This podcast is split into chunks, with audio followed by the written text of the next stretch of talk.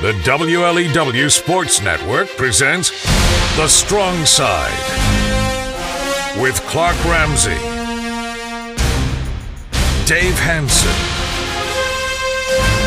and Paul P. Adams. The Strong Side is presented by Active Physical Therapy and Sports Medicine, Randy's Hunting Center, 269 Guns, Thumb Bank and Trust, Thompson Chevrolet, Go Thompson, and Sure Health. Better health, better life. You're listening to the WLEW Sports Network, powered by Agri Valley Services. And then there were just four teams remaining in each division. Good evening and welcome to the WLEW Sports Network's presentation of The Strong Side on Sports Radio 1021. I'm Clark Ramsey, your host, and joining me tonight is a true professional. He even has license to prove it. Please welcome Dave Hanson. Thank you, thank you, Clark. Uh, Paul, good to see you. And uh, this assistant, guys, I think, or I think Ubly just scored again. also with us in studio is the sports editor here on County View, Paul P. Adams. Yeah, we're gonna we're gonna talk a lot about Ubly. I want to talk about Lakers too. I was at both of these games. Really impressed by uh, the showing the Lakers had yesterday. The third week of the postseason is behind us. The Ubly Bearcats scored on every single possession, putting up a super running clock at halftime and winning 65 to six. In Division 7, the Lakers fought tough against one of the best teams in the state of Michigan, but fell short 20 0 to Pewamo, Westphalia. You know, I think that was the first time I've seen the super running clock because I don't generally cover blowout games. Uh, I, I didn't really know the rules behind that, but I certainly enjoyed that quick second half. No kidding. It was it was just uh, they had no idea what was coming. Breckenridge was completely lost. They were they were watching guys go right by them because they were completely fooled. It was absolutely incredible how they execute their fakes. The Bearcats were rolling on all cylinders on Friday night. It's an all in depth look of the third week of the playoffs, and it's all right here on Sports Radio 1021 in live and worldwide at WLEWSports.com. You're listening to The Strong Side, presented by Thumb Bank and Trust, Active Physical Therapy and Sports Medicine, Rainey's Hunting Center, Thompson Chevrolet and Wolverine Auto Brokers of Bad and Sure Health. Better health, better life. Are you sure? You're listening to the WLEW Sports Network, 60 minutes dedicated to high school football in the playoffs. The road to Ford Field continues. And left side or right side, you're listening to The Strong Side.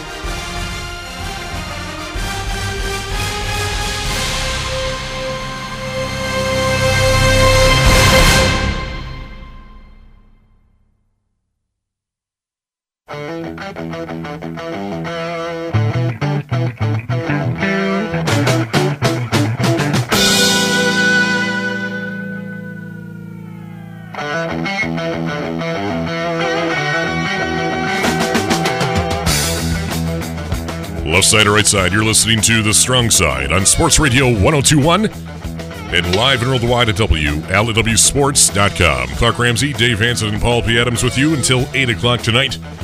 The third week of the postseason is complete, and let's take you through the scoreboard. We're starting out in Division 7 football, and the Elkton Pigeon Bayport Lakers entered the game with a 9 and 2 record, have not lost since that loss to Reese four weeks ago and they are taking on Pewamo Westphalia, one of the best programs in the state. And the Pirates, uh, well, it was 20 nothing when all said and done. We'll break down this game in depth here for you in the second segment tonight, but really, Lakers gave their all in Pewamo Westphalia. They were they were scared. I could tell they were definitely scared. Oh, Pewamo Westphalia was absolutely concerned in the, this game because they could not move the ball the way they were supposed to, and the Lakers did move the ball uh, on a, on a few drives. And like was said, I don't want to give too much away. Um, that second drive of the game was really a, a tone setter. Um, it, it's one of those, uh, you know, Coach Lavasser is probably going to lose a little sleep over uh, the play call, but uh, we'll we'll get into that. I don't want to spoil it. Talk about a, a close game. I mean, we're talking. Pewamo Westphalia couldn't do anything. I mean, they they eventually just overpowered and scored a couple times, but this was a back and forth slugfest, and I, I absolutely loved it. And the Pewamo Westphalia Pirates now go on to play Traverse City St. Francis as they took out Ishpeming Westwood 48 to 20 in Traverse City this past Friday or Saturday, excuse me.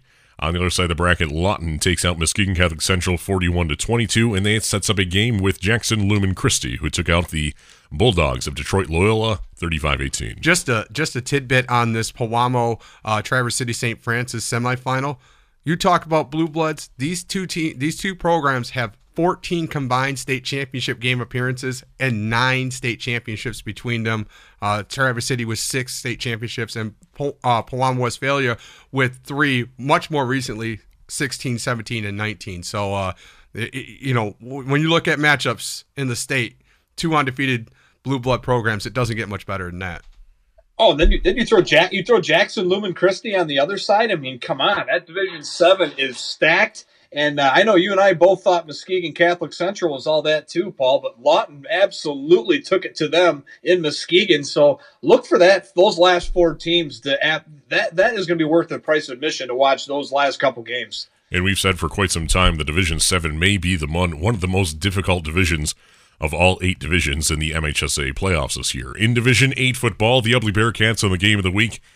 Well, it was never really in question after the third play of the game. Or third play of the game, Ubly wins 65 to 6 over Breckenridge. Ubly now improves to 12 0 on the season. Breckenridge finishes at 9 and 3. And the Ubly Bearcats now go on to take on Beal City, who beat Carson, Carson City Crystal, the Eagles, 34 to 14. I'm just looking at your notes for uh, White Pigeon. Uh, we'll get there in a second. We'll get there Sorry. in a second. Uh, go ahead, Dave. I, I wasn't ready for it. Uh, I can't. That's all good. We're uh, going to lose our Emmy now for this. We, we, we, will we will break down Ubly here shortly, but uh, you know, Beal City handled Carson City Crystal pretty easily, 34-14. Uh, keep in mind, Carson City didn't score until the fourth quarter. So this Beal City team is very good. They are for real, and uh, I'm looking forward. It should be a great matchup between them and Ubly. Really, when you look at Ubly and Beal City on paper, their their similarities just jump off the page. Great offenses, great defenses. Something's going to have to give between these two teams. I, I think it's going to be a much lower scoring game than both teams are, are have been used to. And speaking of lower scoring games, on the other side of the bracket, Hudson, the Tigers, take out White Pigeon 8 nothing. I award you no points, and may God have mercy on your soul. White Pigeon, you should stick to golf. Ottawa Lake Whiteford, 38. Clarkston Everest, the Mountaineers, with 12, which sets up the four final teams of Division 8 Whiteford, Hudson, Beal City, and the Ubly Bearcats. What really sticks out is is Hudson only winning eight to nothing. Um, this is the team that's widely considered the top team in Division Eight, and uh, White Pigeon, um, you know, to hold them to eight points, I, I, think that, that that should open some eyes and say this Hudson team, uh, they they can they can be had. I, I really feel pretty good if if I'm Ubly or Beal City, the winner of that game. Uh, I think they're going to have a pretty good chance at, at Hudson. I, I think I think Hudson beats uh, Whiteford. Um, no surprise there. I don't know. I like the hesitation after the eight nothing score because uh, uh, it was eight nothing. I think uh, after about thirty seconds of the game we watched on Friday night. So uh, if they can only come up with one score, they're going to have to play a lot better than that if they're going to beat our Ubly Bearcats. I'll tell you that right now. Um, but they're going to have their hands full with Whiteford, and and I think uh, now this division really tightens up, and we'll see who the best of the best is now. These are the best four teams in Division Eight, bar none, and uh, I'm, I'm with you, Paul. I, am I'm, I'm really excited to see that Hudson team only put up eight points against a golf school, and uh, makes me feel really good that Ubly's got a great chance to win two games, two more games yet. And for the record, we do not know if White Pigeon is still a golf school. It was it was a golf true. school 18 years ago, and we have no facts beyond that point. So I guess we should be on national television. Uh, let's talk about the game of the week here: the Ubly Bearcats hosting the Breckenridge Huskies, and it was all Ubly all night. 10-19 left in the first quarter, and Ubly scores with a Logan Mueller 30-yard run. The PAT from Brett Mueller is good. It makes it 7-0. 6-19 left in the first quarter. Ubly's Logan Mueller with his second score. The night 9-yard run this time. The PAT from Mueller is good. It's 14-0. 5.32, not even a minute later, Ubly scores on a Cal four-yard run. The PAT from Brett Mueller is good. Makes it 21-0. And the shell shock is still not done yet for the Breckenridge Huskies. 21 seconds left in the first quarter. And Ubly's Mark Heilig with a six yard run makes it 28 0 after a made PAT. Thank you, Paul. On to the second quarter. Halfway through the second, Ubly's Logan Mueller with an 18 yard run. The PAT from Mueller is good. 35 0. Let the running clock begin. And 318 left in the second. Mark Heilig with a one yard run. That'd be his second score of the night. PAT from Mueller is good. It's 42 0. And we're not done yet. Minute 17 left in the first half, and Mark Heilig with a 10 yard run. The two point conversion to make it 50 nothing is good from Evan Peruski run. It's 50 nothing at halftime, which sets up a super running clock for the entire second half. Halfway through the third quarter, Seth Maurer gets in the scoring mix with a 41 yard run. PAT from Mueller is good. It's 57 nothing. And then in the fourth quarter, now, mind you, there have been timeouts, there have been touchdowns. Breckenridge called a timeout with a minute left in the third quarter. Uh, they basically just didn't want to play the rest of the third quarter. That timeout took them right to the fourth quarter. 11 16 left in the fourth. Matt Brandel intercepts Breckenridge, runs it back for 46 yards for the pick six. Touchdown is good. Colin Osentowski is the two point conversion, 65 nothing Ubly. And then with a minute 20, the final game, final play of the game, Breckenridge throws down the field. Saunders connects with Ch- Kyler Chovanek for a 22 yard pass. The two point conversion failed. 65 to 6 is your final score. The Ubly Bearcats win by 59 points in the regional championship for their third straight. Here's what we, we talked about this last week. Um, Coach Sweeney said Breckenridge hadn't seen the wing-T and it was evident they had not seen the wing-T. They were not prepared to see the wing-T. Uh, you go back to that Mark Heilig 10 yard touchdown. I have a picture that I posted. Mark Heilig is running by two defenders with their eyes in the backfield. They had no idea. He ran by them with the ball. They had no idea where the ball was, and that was there all night. Um, I I think you, me, and Dave could have scored touchdowns on on Breckenridge. They just that's how effective this offense was. And then you add the, for me, there was no question that Ubly was going to have its way offensively. I felt like, uh, you know, when we when we did our uh, uh, predictions that Ubly was going to score on every possession that it had, and it did. Uh, the key was how many defensive stops could they get? Well, a lot. Uh, 0 for 13 was Luke Saunders in the first half passing. I don't know if they had a first down in the in the first half. It, it surely didn't seem like it. It seemed like we were just sitting there at the 20 yard line because they couldn't do anything. I mean, they were running trick plays in the first quarter to try to, to, to try to get out of this hole. And a, a lot of that, a lot of credit has to go to Brett Mueller. His kickoffs were again phenomenal, uh, pinning Breckenridge back and making them try to go 80 yards against a defense that is uh, really clicking on, on all cylinders.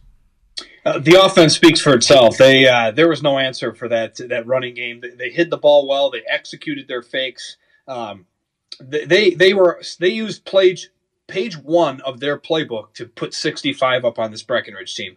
They didn't have to run play action. They didn't have to make uh, let Evan Peruski keep it around the outside. They run their base standard running offense and destroyed Breckenridge with it. And I'll leave the offense there at that. But defensively, there were some opportunities for Luke Saunders down the field. The Bearcats secondary did a pretty darn good job of, of keeping guys in traffic, but the front four uh, kept Saunders on the move constantly. And Luke Saunders, if you don't know who he is, he's a guy that's very capable to make all the throws on the run. He's a very talented guy, but they got him off his spot. He never got a rhythm. And when he had guys open, he flat out missed them. And that continued to spiral in his head. They kept falling further behind, and he put more and more weight on his shoulders and couldn't take it. But uh, you nailed it exactly with Brett Mueller. He adds another touchdown to the game with every extra point that he makes. And the starting field position that Breckenridge had, uh, they couldn't return a kickoff back to their own 20. Every series started inside their own 20 with 80 plus yards to go. And that gets old after a while. I don't care how much you love being on offense. That's a long ways to go against a very talented defense. And so the offense is great. The defense is continually getting better. And this special teams doesn't get enough credit, led by Brett Mueller, the special team coverage guys, the blocking from kicking extra points. This team is the real deal. You know, I'm glad, Dave, that you brought up that front four because it's one thing I talked to Coach Sweeney. You know, from it, it's uh, one thing for you guys up in the tower. It's that's how a football game should be watched. Down on the field, it, it, moves a little bit faster, and it seemed to me like the Ubly was blitzing, but they really weren't. That's just how much penetration that front four was getting. And they Saunders, I don't know if, if he was able to plant his feet all night. I mean, he was on the run, he was uncomfortable. Um, his decision making was affected by that because uh, on the the first interception that he threw to Brandel – if he throws on the other side of the field, he's got a wide open man. Um, and Brandel should have housed the first one, and he he finally did get the the second uh, interception to go for for a pick. But uh, you know that it did that offense or that defense. It started with that front four, and then the, the linebackers did a phenomenal job, and and the secondary has been a real strength. I mean, for years and years and years, the, the knock on Ubly is well, you know, the secondary is not very good. This secondary is pretty darn good honestly, Ubly sees more spread teams than they do power run teams anymore. So they have to have a good secondary these days because that's the off offenses that they're going against. And I thought they were so well prepared for this game. It was like they they had the playbook. Dave, uh, you can attest to this as well. And when I was calling the game, it felt like every time that Breckenridge went back to pass, it felt like I was when I was calling it. Even it felt like it was hurried. It, it was out of sorts of mix. It wasn't okay. Drops back, looks to pass. It was just frantic the entire time, and that goes credit goes to the Ubly defense, where it felt like they had Saunders is a legit quarterback. He's had I don't know how many thousands yards through the air, and Ubly literally 0 for 13 the first half.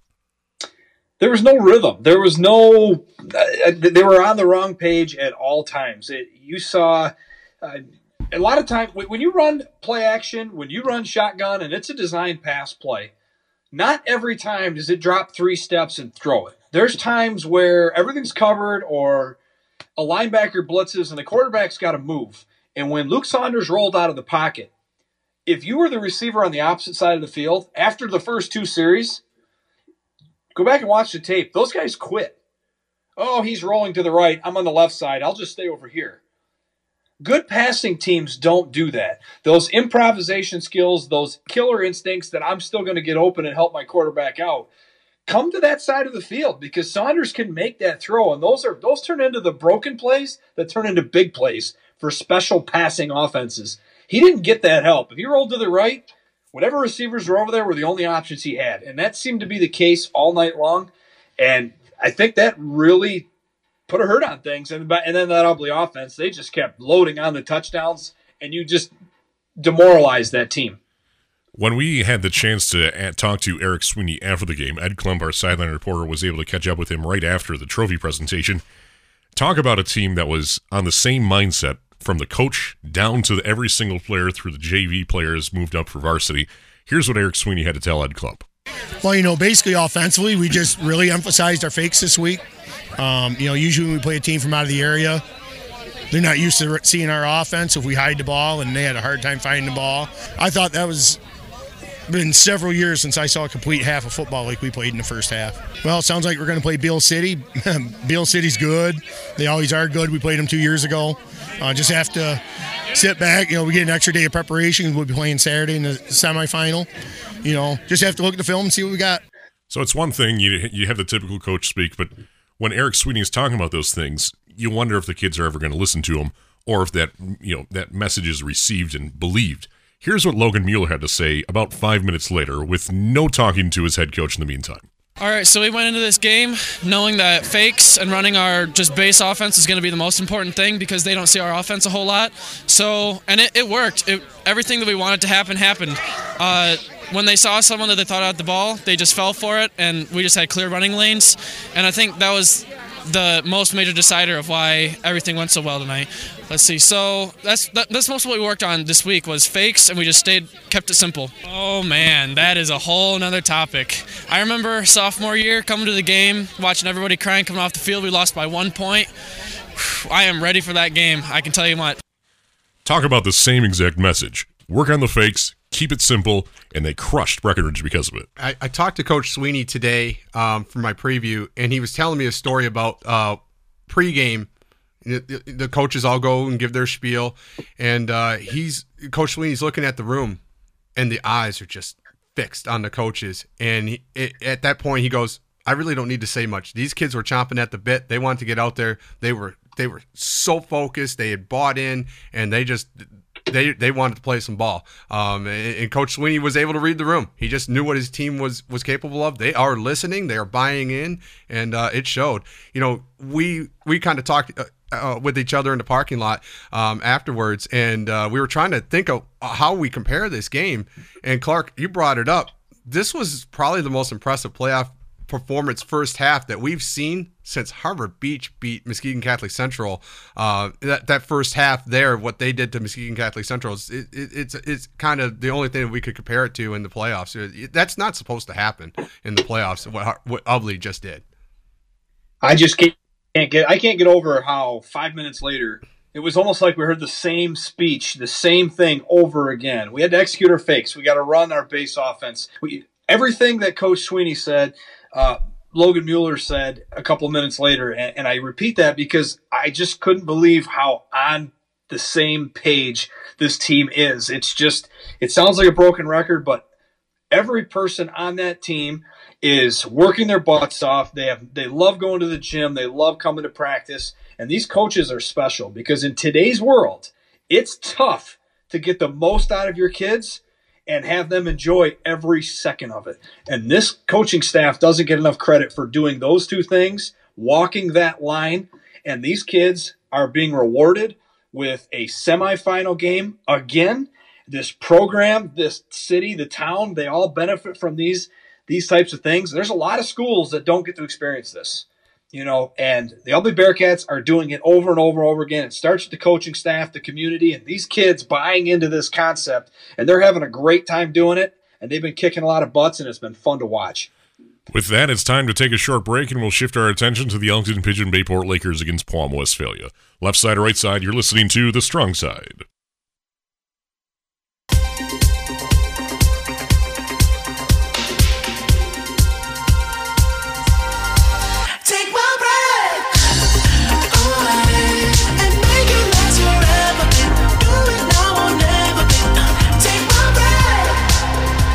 Left side or right side, you're listening to The Strong Side on the WLEW Sports Network with Clark Ramsey, Dave Hanson, and Paul P. Adams from the Huron County View. We've talked about the Ubly Bearcats. Now let's talk about our other local team, the Elkton Pigeon Bayport Lakers. And I'll be the first to say I did not give the Lakers much of a chance in this game against Pewamo Westphalia, traveling all the way over to Pewamo Westphalia, and they certainly proved me wrong. As the Lakers, they were in this one throughout the entire the entire 48 minutes.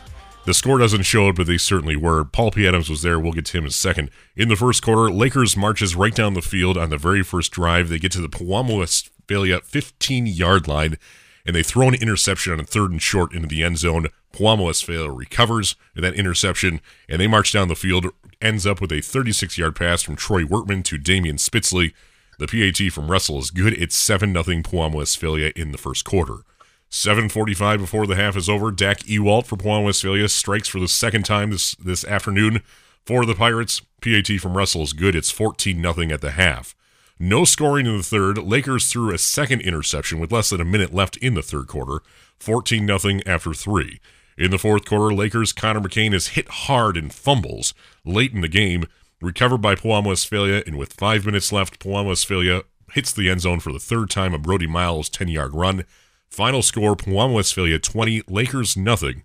But Pewamo Westphalia was not the typical domination performance by them by any means.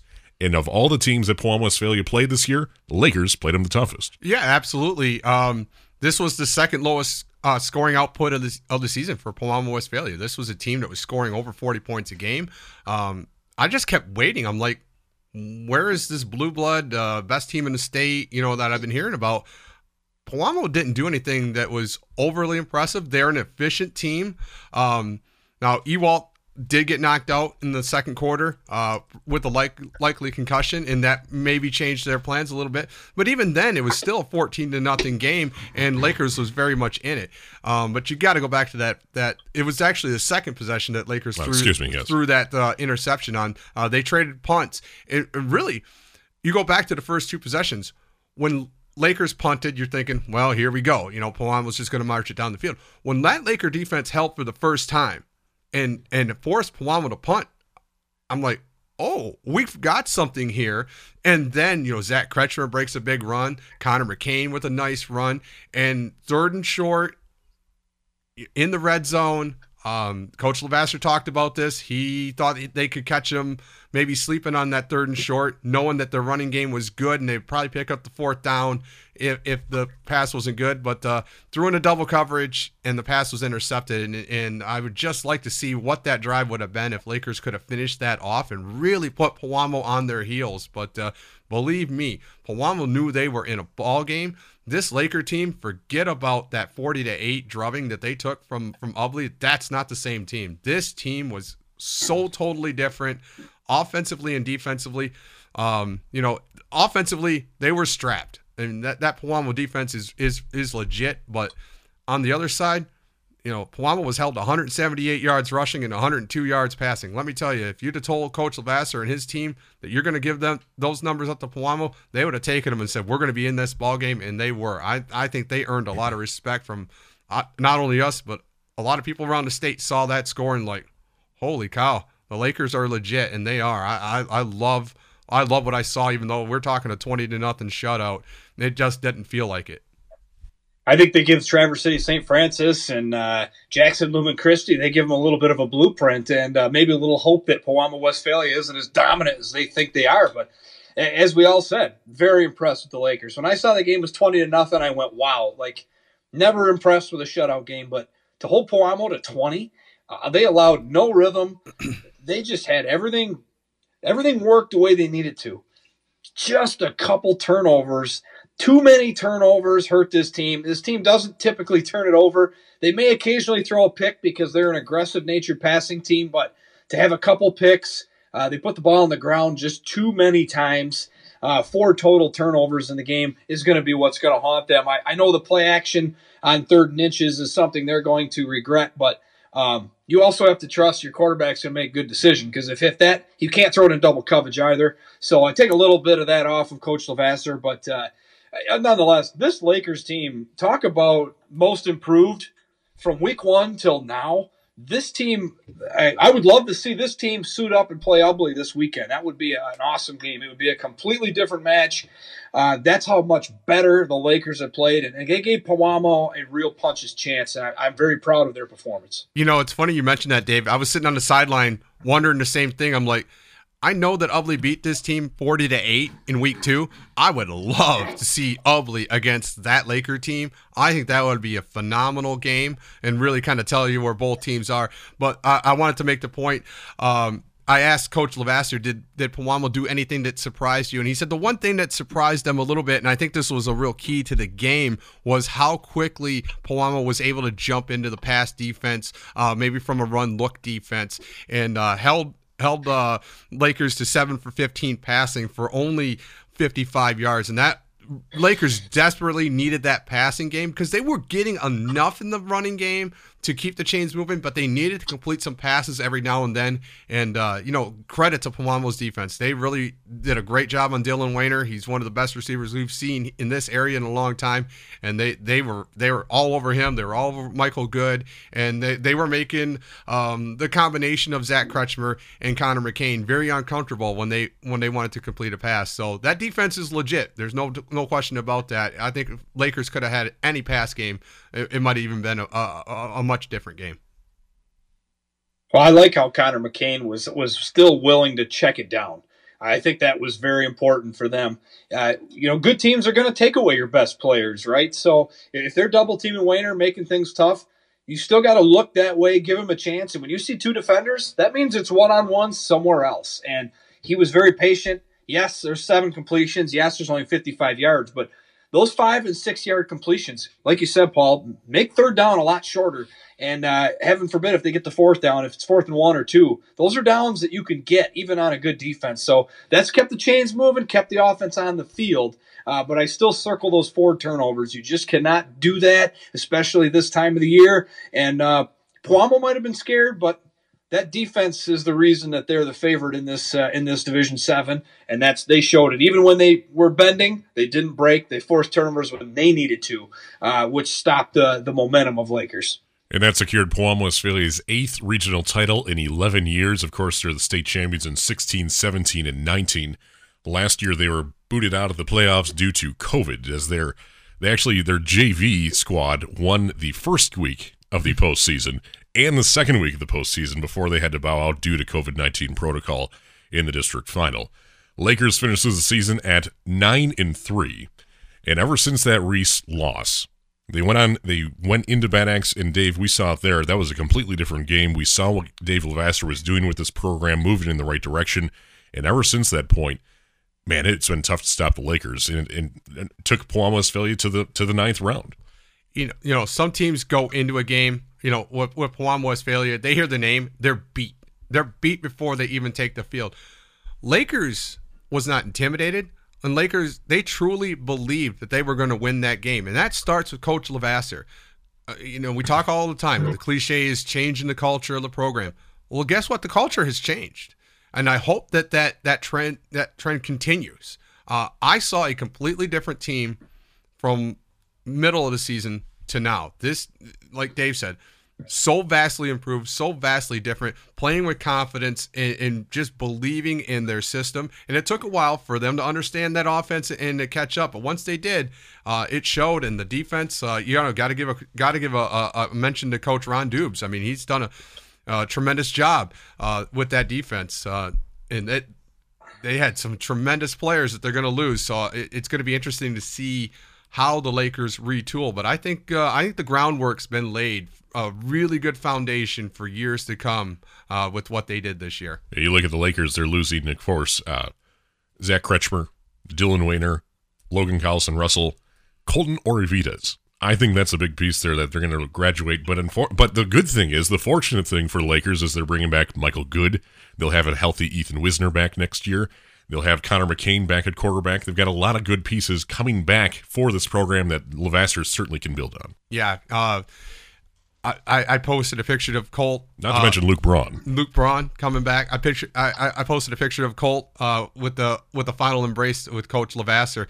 And uh, you know, for those who didn't see it, I didn't. I had my back turned to the players, and I thought they'd all dispersed. And I was talking to Coach Levasseur for six minutes in the cold and the rain, not thinking that there was any players behind me. And here was Colt standing behind me just to hug his coach for one more time. So that's what that coach player relationship meant to him. And I, of course, did apologize to him for making him wait. I had no idea. But, uh, you know, when you see that picture and you see the emotion on both of their faces, that's what high school sports are about. You know, the win, winning and losing, but it's about building relationships that are going to last a lifetime. And I have no doubt that, that that's one that's going to last for a long, long time between those two. Right, it's tough, man. When you you lose a lot of pieces like that, but in, in this area, there's a lot of young kids that are going to step up, and uh, this team's going to be hungry uh, to try to get that uh, that league title outright next year. And uh, there's nobody that's that, that likes to win more than Ethan Wisner, and I know for a fact he's going to come back bigger, stronger, faster than ever. Uh, this team's going to be a threat next year again. I, I really believe that. It's time for another short break, and when we return, we'll discuss Ubly's opponent for next week, the Beal City Aggies, as they took on Carson City Crystal. Left side or right side, you're listening to The Strong Side on Sports Radio 1021 and live and worldwide at WLEWSports.com.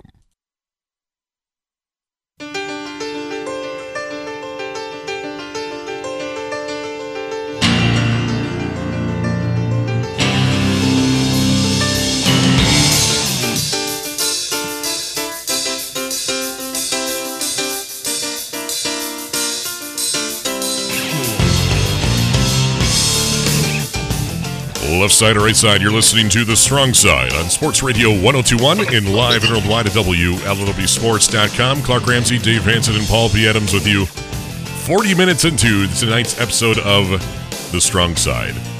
We've talked about the Ubly Bearcats. We've talked about the Elkton Pigeon Bayport Lakers. Now let's take a look at Ubly's opponent for the next week, the Beal City Aggies. They were hosting Carson City Crystal, the Eagles, a team that Ubly beat last year in the regional finals. I do believe that was their opponent. And the first quarter, Carson City Crystal comes out in a three and out punt right away. Beal City next drive, they drive down to the goal line. They fumble, allegedly recovered by Carson City Crystal.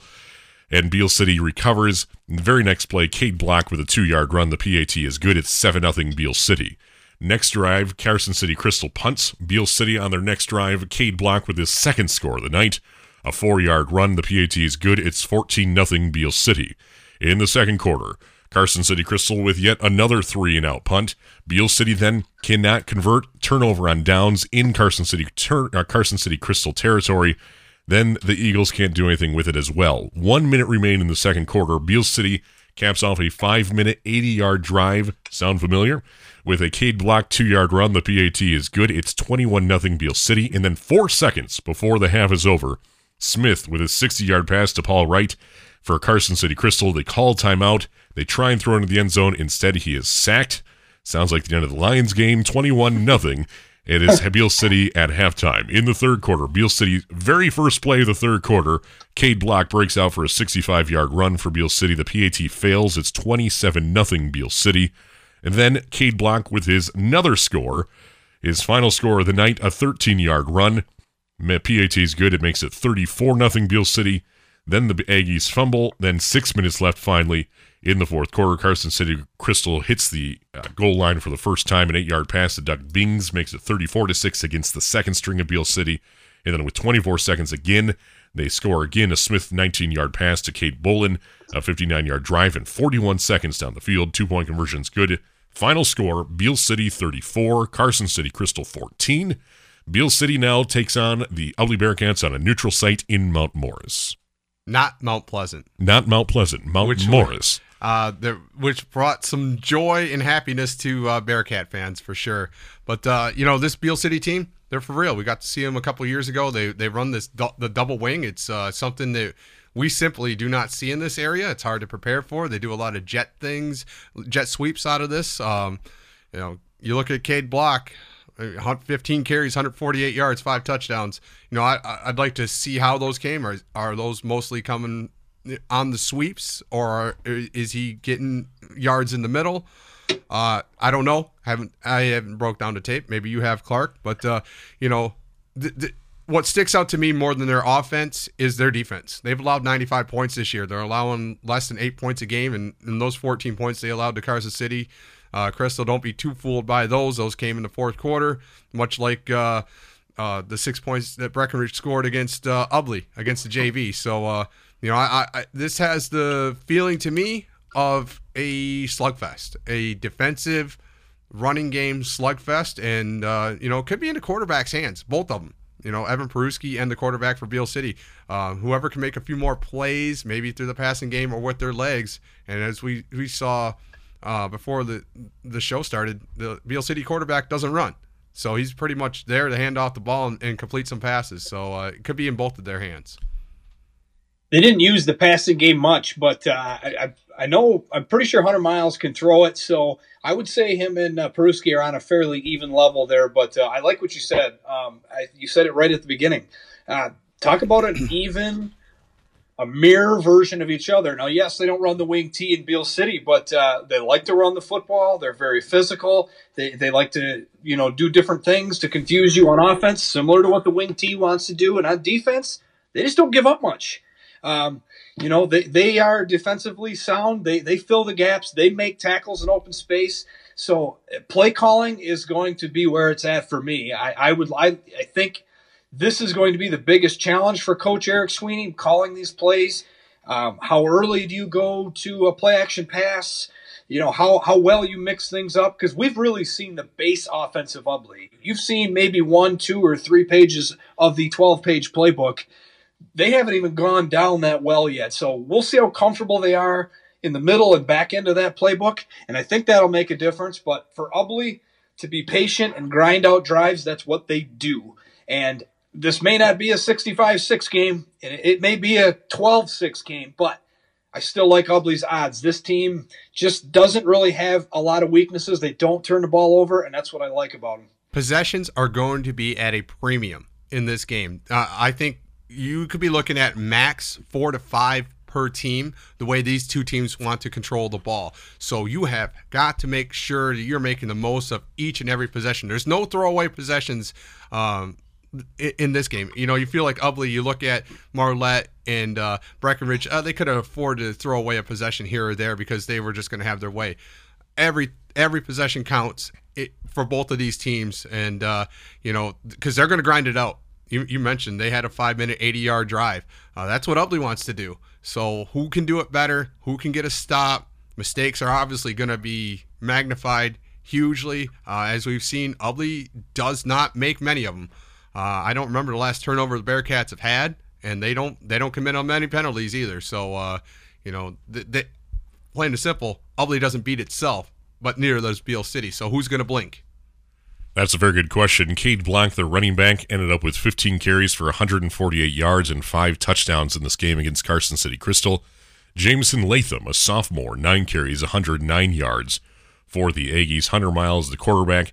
Beal City, this is their 14th semifinal appearance in 28 years. 50% of the time, they've made it to the state semifinals.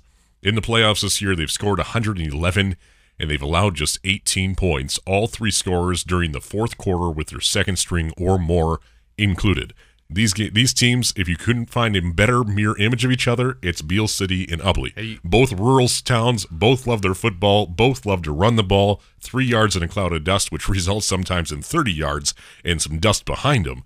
But regardless, Beal City and Ubly is going to be a great game this coming Saturday. You want to talk about playoff defense, though? Ubly's only allowed 12. Uh, six of those came in the first possession of the second half against Harbor Beach, and the other six came in the final play of the game against Breckenridge. So, you know, Beal City's getting a lot of run for its defense, and rightfully so. But th- this Ubly defense is is right there with them. So I, I think as many problems as, as the Beal City defense is going to give Ubly, I think Ubly's defense is going to give that many problems to, to Beal City. Beal City is a glorified thumb team. Let's be real. they, they, that's exactly what they are. Uh, and these teams have some familiarity with each other. And uh, I really think that there won't be a ton of surprises by each team. It's just going to be a physical uh, who can push the other one around and, and, do it consistently to finish off a drive with some points. Um, this may be the game where, where, where Brett Mueller makes a couple field goals. And that might be the difference. Um, but uh, when it comes down to it, though, I still think Ubly's got a chip on their shoulder from uh, just a year or two ago. So th- that might be enough for them as long as they can control that emotion and take it out in the right way on Beal City. Um, but this will be the toughest test the, the Bearcats have had all season long and can't wait to see how they respond. That's why they call it the state semifinals for a reason. It's time for one more short break and return. We'll look at these two teams head to head right here on the strong side.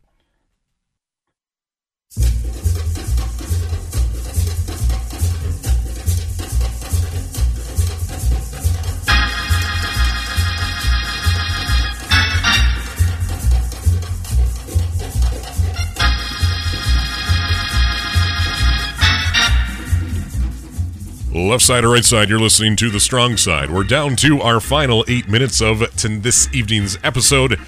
And it's time for the next week of the playoffs, week number four of the postseason. Division 7, no local teams, but Pewamo Westphalia will be against Traverse City St. Francis in Cedar Springs, Michigan.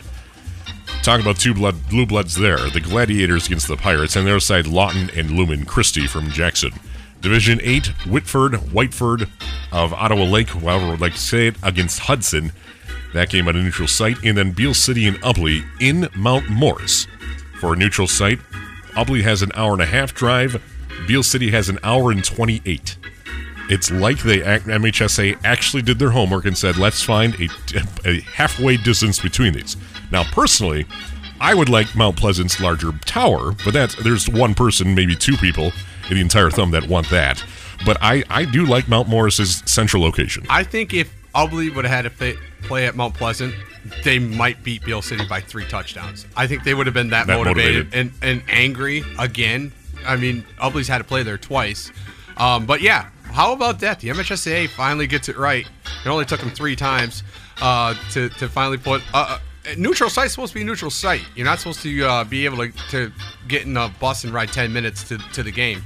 I'm talking to uh, anybody that has to play uh, Ishpeming as well up north. but uh, yeah, I, I, like it. It's a place I've never been before, so I always like to see new facilities. And uh, this one looks, this one at Mount Pleasant looks uh, spectacular. You mean Mount Morris? Uh, Mount, Pl- Mount Morris. There you go. I got my mounts wrong. Sorry. Right. I'm looking forward to Mount Morris too because uh, for us, Clark, it, it's a new place to go travel to, a new place to see and uh, experience. So that we're excited about that. But I'm with you. I, you, you mentioned that uh, there's only maybe two or three of us that would like to go on to Mount Pleasant. Uh, that whole Ubly football team would have had no problem going to Mount Pleasant this year. They, they would have absolutely, uh, if they could hit any harder or be any more physical, I, I think that would have done it to them. But either way, I still like their odds. I the MHSAA, I always firmly believe they care about Division One, Two, and Three, and when they get to higher numbers, they don't care as much anymore. And uh, it, I'm glad they got it right this time. So I'm excited to go to Mount Morris. Uh, it feels like a fair fight to begin with, and uh, this thing is going to be physical, right? For, it might be physical at the coin toss. Let's be honest. Wow, that'd they, be quite the sight. They they would uh, they would play this game in a parking lot. They, I don't think either one of these two teams care um, where where they're playing. To be honest with you, I think the fans maybe in the media care a little bit more than the players really do. Uh, they just want to play, and they're going to get that opportunity to, to see who the best team is. Well, for those wondering what Beal City looks like, very similar, double wing offense. So similar to what Lakers set up last year was with a wing back on either side. They sometimes have a tailback tailback behind the quarterback under center. and they like to either counter to one side, do a jet sweep with number one, Cade Block, their key running back on the season. He has about 100 carries, 1,100 yards, 23 touchdowns. He averages just over 10 yards per carry. Through the air, they've thrown the ball about 75, 80 times for about 700 yards. Sounds familiar. They only throw when they have to. Jamison Latham, 49 carries, 569 yards, six touchdowns. He averages about 10 yards per carry. Wade Wilson, 25 carries, 264 yards, and four touchdowns. He averages 10 yards per carry. A lot of similarities here between Beal City and Ubly. And I think I still think Ubly has the advantage here. They have the they they have that game from two years ago, 21-20, when they didn't convert on that two point conversion. Beal City then went on to lose to Reading in the state championship. I think Ubly certainly has that. They have they certainly have all the billboard or uh, some bulletin board material, but on top of that, they have the offense, they have the defense. Here's what you can say about two years ago: that Ubly team wasn't supposed to be there. No, they're they're they're shooting they, they above played, their. They played over their heads. They played out of their minds for their for their coach Bill Sweeney in his his final hurrah. This team is quite frankly more talented offensively and defensively, and now they have cha- championship game pedigree. Most of these guys were at Ford Field last year. This team was expected to be great, and they are great. So I think there's a lot of uh, differences between Ubly two years ago and this year. And uh, when you think about it, that team that overachieved lost by one point. You know, one point and a two point conversion that was really close. If they had Brett Mueller kicking, and he probably could have kicked two years ago for him, they probably would have won that game. So, you know, Brett, uh, uh, Dave brought it up. Brett Mueller could be an X factor in this game. Is this could come down to a field goal? I've been saying it all year. Like in a close game, it could be a field goal, and it could be on the leg of Brett Mueller. And I believe we've seen this kid in pra- in, in warmups. He he he can hit him from anywhere, and he hits them with distance. He's just dreaming. He is dreamy. The one the one common denominator of Beal City is uh, I don't know what how good that Beal City team was compared to this one. Uh, that the only thing I'd challenge. But uh, back to where this started with Beal City, the, the major difference on offense between what Beal City is going to do and what Ubly's going to do is Beal City is going to have some people moving pre-snap. There's going to be a lot of motion. A wide receiver going one way or the other. Uh, if not, there, you're going to see a lot of. If you don't see that, you're going to see a lot of receivers moving parallel behind the line of scrimmage. So Yes. those those those double wing backs are going to be going one way or the other sideways, and that's going to tell you which way the play is going to go uh, most of the time. So for Ubly to keep an eye on those wing backs and watch where they go, watch which way the guard pulls on top of that, and uh, if there's any team that strategizes, game plans, watches film, and di- di- digests it as good as anybody, it would be the Ubly Ubly uh, coaching staff. During the break, we were watching some highlights of Beal City, and one thing that stood out to me is their line gets tremendous push, and so this is going to be on Ubly. It's not. It doesn't come down to physicality for Ubly. It comes down to technique. They're all technique driven, offensively and defensively. So it's can can they execute their technique, what they've been taught. So far, it's been nearly perfect. I think they're they're going to be able to do it again. Coverage from Mount Morris, Michigan will begin this Saturday at 12 noon on the dot with Clark Ramsey, Dave Hanson. The whole crew will be there from Mount Morris, Michigan, including Ed Klump on the sidelines, the addition we made brought in this past week. Coverage at 12 noon, kickoff at 1 p.m. between the Beal City Aggies and the Ubly Bearcats in the state semifinals, just down to four teams in Division 8. The Ubly Bearcats, one of them, and certainly have a great chance to make it to Ford Field and perhaps take that final step for the first time in school history. I got a good feeling. I got a feeling too. We'll see if it comes true, and I'm sure Eric Sweeney will have his squad ready and for a great week of practice. Dave Hanson, thank you for joining us, and thank you to all of our listeners for listening tonight of the edition of The Strong Side. The Strong Side presented by Active Physical Therapy and Sports Medicine, Thumb Bank and Trust, Randy's Hunting Center, Thompson Chevrolet and Wolverine Auto Brokers, and Sure Health. Left side or right side, you're listening to The Strong Side on Sports Radio 1021.